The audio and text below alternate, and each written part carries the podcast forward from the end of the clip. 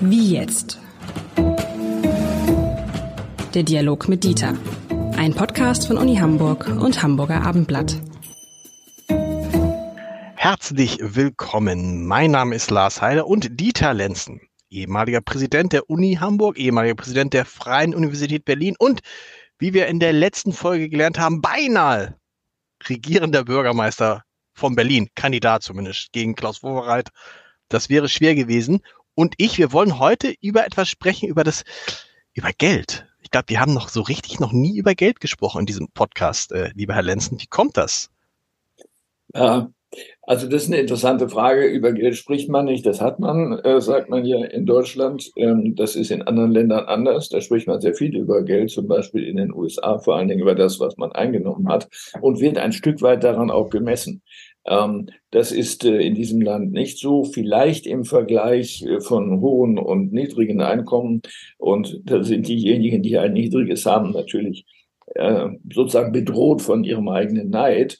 Ähm, aber wenn man sich das genau anschaut, so darf man erstaunt sein. Und ich habe mal wieder ein bisschen recherchiert. Ähm, bevor Sie loslegen, bevor Sie loslegen, wir müssen noch, ich sage einmal noch die Frage.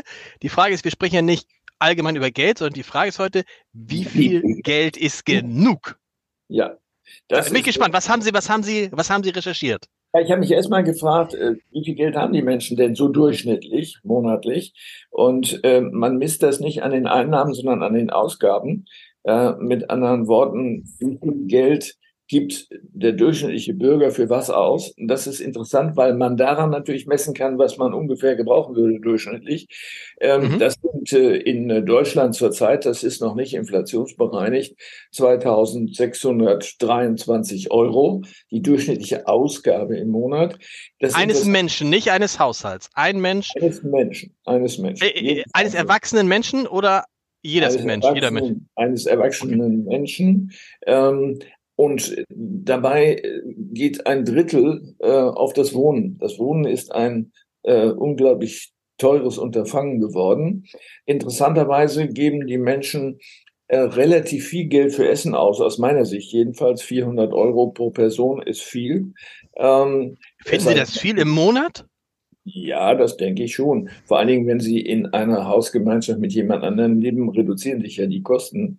Ähm, aber anyway, es kommt darauf an, welchen mhm. Standard man da hat. Ähm, die Gesundheitsausgaben liegen etwas über äh, 100 Euro.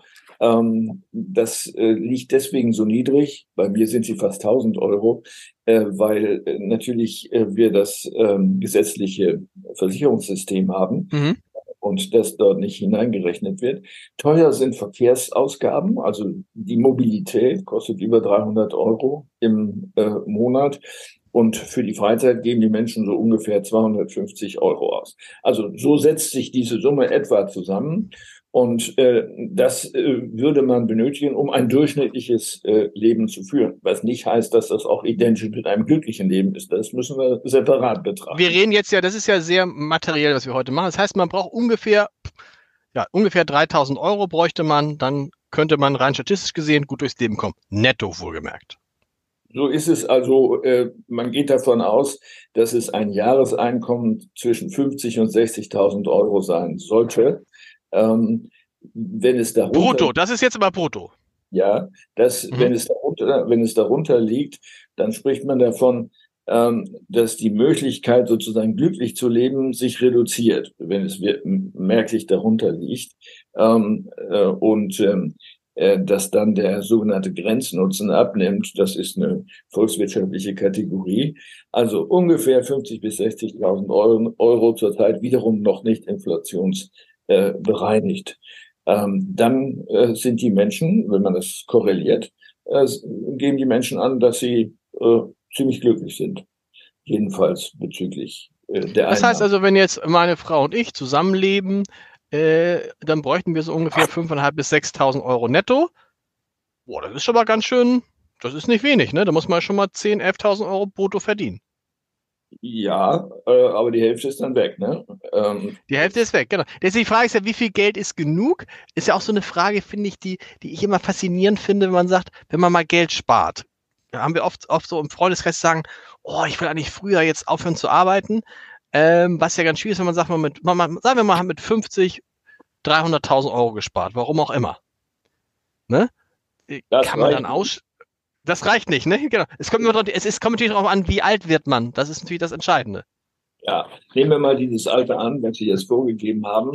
Äh, da schwanken die äh, volkswirtschaftlichen Berechnungen sehr stark. Die geringste Summe, die in der Literatur zu finden ist, ist 1,25 Millionen, die Sie auf der Kante haben müssen, um aus den Erträgen zu leben. Immer unterstellt, mhm. Äh, dass es keine volkswirtschaftlichen Katastrophen gibt, so wie mhm. 1,25 Millionen Euro. Millionen. Ähm, in den USA. Wenn Sie mit 50, praktisch, wenn man mit 50 aufhören möchte zu arbeiten, nicht mehr arbeiten möchte und diese 3000 Euro oder ungefähr so. Ja. ja. So. Obwohl, wenn man, wenn man 50 ist, man hat 1,25 Millionen und man sagt, man gibt von denen, das ist ja, ich nehme mal jetzt 1,2, ist für mich einfacher zu rechnen. Und dann gibt man davon jeden Monat, jedes Jahr 50.000 Euro aus, also im Monat 5.000 Euro. Äh, nee, 4.000 Euro. 4.000 Euro. Heider kann ich rechnen. 50.000 Euro, 4.000 Euro im Monat, so. Dann kommt man damit ja 20 Jahre hin. So ist bis es. man 70 ist. Das dann heißt, ist doof. Ja, nee, am Moment. Das ist der Verbrauch, wenn Sie es also Stück für Stück kleiner machen. Aber genau. das, Geld, das Geld kriegt in der Zwischenzeit ja Kinder, weil es ja nicht sofort verbraucht ist, mhm. sondern erstmal sind es 1,x Millionen. Wenn Sie es gut anlegen, haben Sie, sagen wir mal, wenn Sie es gut anlegen, 5% ähm, Rendite. Äh, das heißt, äh, Sie können die natürlich, müssen die ja auch zu Ihrer Entnahme dazuzählen. Also kommen Sie ein bisschen weiter als 20 Jahre. Ja, und man könnte ja auch sagen, man macht, wenn man jetzt, wenn man das schaffen würde, 1,2 Millionen zu 5 Prozent anlegen, sind ja auch 60.000 Euro. Das würde ja, hat man jedes Jahr 60.000 Euro, Steuern kommen noch ab kommen ab. Ähm, aber Sie müssen ja auch denken, dass Sie, äh, bis Sie 50 sind, äh, einen vielleicht kleinen Rentenanspruch erworben haben. Den müssen Sie ja dazu zählen. Ähm, und dann umgekehrt Vergünstigungen äh, als, als Rentner, als Frührentner. Äh, das wäre jetzt nicht so einfach, sich in diesen Status zu begeben. Wir haben mhm. ja eher eine umgekehrte Tendenz. Also das ist eine Zahl, die so genannt wird. Äh, in den USA gibt es Berechnungen, die sehr viel höher liegen, bei 10 Millionen ähm, um äh, ein ähm, ja, gutes Leben zu führen. Das hat natürlich verschiedene Gründe. Also einmal die Notwendigkeit, dass die Altersversicherung ja selbst getragen werden muss. Da geht sehr viel Geld raus. Äh, und äh, dass zwar die Steuern niedrig sind, aber die Kosten für äh, Alltags äh, Lebensunterhaltselemente wie zum Beispiel Gesundheit sehr viel höher sind. Mhm. Also Sie wissen das, also ich will das nur am Beispiel einer Blinddarmentzündung sagen, weil das ein Kollege von mir gerade gehabt hat. Ich glaube, die kostet bei uns jetzt so um die 1000 Euro, den Blinddarm zu entfernen. Ähm, er hat leider eine solche Entzündung in Milwaukee gehabt, ist ins Krankenhaus eingeliefert worden, 20.000 Dollar. Das ist wow. eine ganz andere Summe. So, äh, und wenn sie da anfällig sind oder unglücklicherweise das in Anspruch nehmen müssen, kann das sehr teuer werden. Es ist also zweckmäßig, Geld an die Seite zu legen. Daher kommen dann auch solche hohen Summen. Aber das scheint mir, das scheint mir ziemlich, wenn man die deutsche, die deutsche 1,25 Millionen werden die meisten mit 50 ja auch nicht haben. So, das ist ja, das ist ja ganz klar. Und die Frage ist, man muss ja von der, aber tatsächlich, man braucht halt dieses, dieses Durchschnittswert von 3000 ähm, das heißt, diese Vorstellung, ne, diese Vorstellung, die manche haben, kann ich früher in Ruhestand gehen oder kann ich, äh, die hängt stark mit dem Lebensalter ab. Ne? Je älter man ist, desto wahrscheinlicher, also mit 60 ist die Lage wahrscheinlich. Haben Sie Zahlen gefunden, wenn man mit 60 in Ruhestand geht? Nein, äh, habe ich nicht, aber äh, es ist ja leicht äh, nachzuvollziehen, äh, dass dann die Summe kleiner sein könnte. Allerdings müssten Sie, das können Sie auch im Netz finden, für Ihr eigenes Geburtsdatum ähm, Ihre Lebenserwartung äh, mit zugrunde legen. Äh, die, die Daten, die wir immer so finden, die männliche Lebenserwartung ist, weiß ich nicht, 79 Jahre, das ist natürlich, mhm. da kann man nichts anfangen, sondern Sie müssen ja schauen, für welche Geburtsjahrgänge ist die Lebenserwartung wie hoch. Und äh, Sie sind ja äh, noch ein junger, knuspriger Mensch, äh, der also noch einiges vor sich hat. Und das ist nicht 79, sondern ich würde mal vermuten, dazu gehört dann auch die Berufstätigkeit. Ja, die ist ein bisschen äh, gesundheitsschädlich. Aber ich würde mal vermuten, dass Sie irgendwo so bei 84 oder so liegen. Ein ähm, Glück. Dann müssen Sie natürlich äh, gucken, dass Sie diese Strecke äh, noch mit abfedern ökonomisch. Und äh, wenn Sie jetzt die hohen Differenzen zwischen den einzelnen Berufen sich angucken, dann kann es auch noch mehr werden. Ähm, am besten ist, Sie satteln schnell um auf Pastor oder Professor. Der Professor ist etwas, was lebensverlängernd wirkt, ja, weil Sie praktisch die Hälfte des Jahres frei haben. Nee, das ist, glaube ich, nicht der Punkt, sondern weil, weil sie tatsächlich ähm, das gilt natürlich nicht für alle, aber sagen wir mal, der klassisch geisteswissenschaftliche Professor, der äh, in Archiven, Bibliotheken und Ähnlichem arbeitet und im Wesentlichen Bücher schreibt und sich nicht über Kollegen ärgert, das ist das Wichtigste, ähm, äh, natürlich nicht so viele gesundheitsgefährdende Elemente in seinem Leben hat. Das Stimmt. ist für jeden, der eine Handtätigkeit vollzieht, eine ganz andere Geschichte. Und wenn er Politiker ist oder sie, äh, wir haben darüber gesprochen, ist es geradezu lebensgefährlich nochmal, wenn man auf die Frage kommt, wie viel Geld ist genug, da wabert ja immer diese Zahl von 80, von einem Einkommen, vom Bruttoeinkommen von 80.000 Euro oder waren es 60.000 Euro? Das, das weiß ich gar nicht mehr. Wo man sagt, ab da, jede Euro, der da drüber kommt, macht dich nicht glücklicher. Also es, ja, ist, es, ist relativ, es ist relativ schnell eine Summe erreicht, wo du denkst, ja, ob es dann 100.000, 200.000, 300.000 ist, das macht also so die prozentualen Steigerungen des Geldes sind nicht ansatzweise vergleichbar mit prozentualen Steigerungen des Lebensstandards, des Glücks, der Zufriedenheit, was auch immer. Das ist richtig, das ist auch rauf und runter untersucht worden und die Ergebnisse sind eigentlich ganz spannend.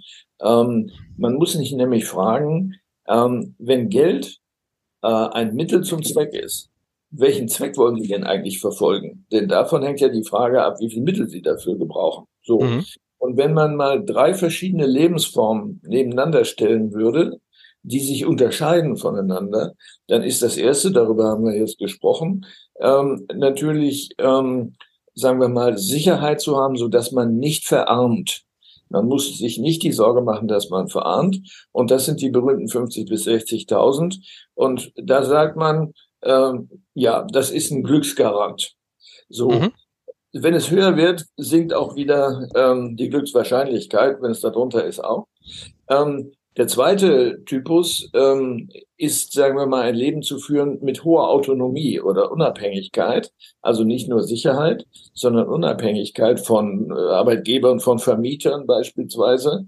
Ähm, das ist ja nicht äh, gering zu schätzen. Dann müssen sie sich ein Haus kaufen können und schon steigen die Kosten. Ähm, das heißt, dafür brauchen Sie nicht 50.000, sondern mit Sicherheit deutlich mehr als 100.000. Wobei, wenn Sie das Haus dann, wenn Sie das Haus mal gekauft haben, ist natürlich ein Riesenvorteil, wenn Sie dann im Ruhestand sind. Sie haben halt die hohen Mieten nicht mehr. Das ist richtig. Ähm, aber äh, der Weg dahin ist natürlich, wenn Sie Absolut. Vermögen haben, ist natürlich ein steiniger. Die dritte Variante äh, ist noch teurer. Ähm, da geht man davon aus, dass das deutlich über 200.000 äh, ausmachen würde, nämlich äh, ein Leben in Freiheit zu führen. Freiheit heißt jetzt, sich das kaufen zu können, sich das leisten zu können, wonach einem gerade ist, sage ich jetzt. Mal. Aber ist das ist doch, das ist doch, wenn wir sagen, wozu braucht man Geld? Das ist doch Quatsch, weil das ist da, also, oder? Das kann nicht das Ziel sein. Das Ziel muss doch die erste beide sein, dass man sagt, im Notfall kann man sagen, wisst ihr was, was für ein Kackarbeit, was für ein furchtbarer Arbeitsplatz, ich, ich mache das hier nicht mehr. Das ist doch, das ist doch die maximale Freiheit, die man sich mit Geld, äh, oder? Alles das andere finde ich ist äh, Unabhängigkeit, aber nicht Freiheit. Unabhängigkeit, genau, ja, genau. Ja. So, das heißt, wenn Sie sich entscheiden können, so sagen, ich mache nicht mehr weiter, ich mache was anderes, ähm, dann äh, machen Sie sich unabhängig von Ihrem Arbeitgeber, der Ihnen vielleicht auf die Nerven geht oder von anderen Geschichten. Das ist deutlich teurer. Ähm, das sind diese eben schon mal genannten deutlich über 100.000 Euro, die man dann braucht, um diese Unabhängigkeit zu haben. Und Sie müssen ja was, was Ähnliches wiederfinden. Das ist ja nicht äh, Gott gegeben, dass das funktioniert. Ähm, aber ich glaube, das Entscheidende ist natürlich, ein Leben in Sicherheit zu führen, also ohne Verarmungsrisiko. Ähm, und da äh, liegt die Summe so wie genannt. Jetzt muss man natürlich gucken, auf wen trifft denn das eigentlich zu, ähm, dass er oder sie mit 60.000 Euro nach Hause geht. Wenn Sie sich Hochschulabgänger anschauen, also Leute, die einen äh, Bachelor haben oder mhm. manchmal äh, oder auch schon einen Masterabschluss, dann ist das Einstiegsgehalt zwischen 40 und 50. So, brutto. Äh, 40 mhm. und 50. Das heißt, die sind noch nicht aus dem Armutsrisiko raus, äh, diese Gruppe. Das kann dann sein, wenn sie aufsteigen können, äh, so. Aber es gibt ja im außeröffentlichen Bereich keinen Automatismus des mehr Geldbekommens äh, pro Jahr oder pro zwei Jahre oder ähnliches, also keine Erfahrungsstufen äh, wie im öffentlichen Dienst. Äh, mit anderen Worten, ähm, wenn ich mich selber anschaue, finde ich eigentlich äh, für mich der Gesichtspunkt der Unabhängigkeit ähm, äh, ist für mich wäre für mich entscheidend. Äh, natürlich auch die Sicherheit, aber das alleine äh, dürfte vielleicht nicht reichen, weil sie nicht frei agieren können, äh, mhm. wenn sie Rücksicht nehmen müssen auf die Interessen anderer äh, in, in ökonomischer Weise, also der Vermieter beispielsweise. Da bin ich ja immer, da, da guckt man immer, finde ich, so halb neidisch auf Beamte. Waren Sie, waren Sie auch verbeamtet? Nee. Doch, natürlich. Nicht, hier nicht. Hier nicht, ne? Aber da denkt man mal, der Beamte, der hat dieses Problem nicht, weil er weiß, er hat immer genug Geld, egal was passiert, weil er ja auch eine gute Pension kriegt hinterher und weil er weiß, der Staat kann auch nicht pleite gehen und eigentlich in der Regel kann der Beamte auch nicht rausgeschmissen werden. Ist ja, das, dieser, ist das, bei ja, bei dieser ist das, das, ja, was ist, was ist das für ein Gefühl? Also, dieses, das ist ja sozusagen, da muss man sagen, wenn man sich das anguckt, da ist natürlich, wenn wir fragen, wie viel Geld ist genug, da ist weniger Geld genug, weil man zu, die maximale Sicherheit hat, sicherer Arbeitsplatz, Geld kommt immer, Geld kommt auch in der, äh, in, im Ruhestand. Ja, also die Beamtentätigkeit darf man nicht äh, unterschätzen in den Vorteilen, die sie hat, immer noch hat. Ähm, sie hat allerdings auch Rückseiten, äh, was viele nicht so sehen. Also der Arbeitgeber kann äh, den Beamten, die Beamtin nach Belieben umsetzen und sie andere mhm. Tätigkeiten machen lassen. Ähm, ich habe meinen Professoren immer gesagt, ähm, sie, sie, könnten auch Schnee schaufeln, wenn das hier nicht funktioniert, halb ernst. Ähm, mit anderen Worten, ähm, in Notfallsituationen kann man das machen, kann man auch Professoren Schnee schaufeln lassen. Das ist nie dazu gekommen, Gott sei Dank. Also mit anderen Worten, hier gibt es ja ein besonderes Treueverhältnis, was dem zugrunde liegt. Der preußische Staat hatte die Idee zu sagen, wir äh, unterstützen äh, unsere Beamten, damit sie treu bleiben gegenüber der Krone, gegenüber dem Staat, ähm, so dass sie sich keine Sorgen machen müssen. Aber wir verlangen, dass sie das tun, was im Interesse unserer Politik ist. So, ähm, das hat sich sicher ein Stück weit ausgeweicht, aufgeweicht, äh, auch im Zusammenhang mit der weiteren Annäherung von Angestelltenverhältnissen und Beamtenverhältnissen mhm. im Verlaufe der Jahrzehnte. Aber es bleibt ein Vorteil, äh, der auch in der Pension äh, gesehen werden muss. Bei dieser Gelegenheit, ich bekomme keine Pension von der Stadt Hamburg. Nur bei, nur Warum nicht? Nee, ähm, das ähm, war nicht möglich zu verhandeln. Und dann haben Sie das trotzdem gemacht? Hat in ja, Berlin, hätten, kriegen Sie von der Freien Universität Berlin eine Pension? Ja, natürlich, sonst hätte ich es so. natürlich nicht gemacht, aber das, das ist natürlich vergleichsweise sparsam. Auch nicht als Präsident, sondern einfach nur als Hochschullehrer. Mhm. Aber das ist interessant, dass sozusagen man auch gucken muss, je nachdem, wo man arbeitet, ist die Frage, wie viel Geld genug ist, um gut durchs Leben zu kommen, ist eine andere, weil du musst ja sozusagen als nicht verbeamteter Mensch, musst du immer noch versuchen, einen Puffer zu haben, weil du musst ja immer damit rechnen, dass du morgen einen Arbeitsplatz verlierst. Das kann der Beamte eigentlich ausschließen. Das kann er ausschließen, wenn er es nicht sehr dumm anstellt. Ähm, und wenn der Staat nicht äh, bankrott geht. Nee, das, das kommt ja auch dazu, muss man vorstellen. Also dann die, eine Firma kann schnell bankrott gehen, ähm, eine, ähm, eine, äh, ein, ein Staat nicht. Ich würde zum Abschluss gerne noch mal ein Zitat bringen. Ich habe neulich mit einem sehr, sehr bekannten, ich sage den Namen jetzt nicht, Unternehmer zusammengesessen, einem der reichsten Deutschen, und habe ihn gefragt, hm, wie er denn äh, wie er denn seinen Kindern es beigebracht hat, dass sie nicht denken, ist ja egal, wir als Kinder, unsere Kinder, die Urenkel, Ururenkel, die sind ja alle durch, weil wir haben so viel Geld, das ist ein Unternehmer mit einem Vermögen von 10 Milliarden Euro, wir haben so viel Geld, es kann nichts passieren. Und da habe ich gedacht, weil der hat doch jetzt wirklich genug. Und wissen Sie, was er sagte? Er sagte, Herr Heider, das Vermögen kann in einer Generation auch weg sein. Darauf darf man sich nicht verlassen. Und dann habe ich zwischendurch gedacht, ob unser Thema heute überhaupt dann, also wenn tatsächlich ein Unternehmer allen Ernstes sagt, 10 Milliarden ist nichts, wo er sagen würde, das ist genug, sondern es kann eben halt auch morgen weg sein. Ja, den wunderbaren Witz, äh, dass äh, die Gründergeneration sehr viel Geld verdient hat, die zweite Generation das ausbaut, so dass das solide ist. Die dritte Generation studiert Kunstgeschichte und vermöbelt und verjubelt alles. Äh, also mit anderen Worten, es ist in der Tat wahr, es kann mit einem Male vorbei sein. Lieber Herr Lenzen, vielen Dank. Wir hören uns wieder. Bis dahin. Tschüss. Tschüss an alle.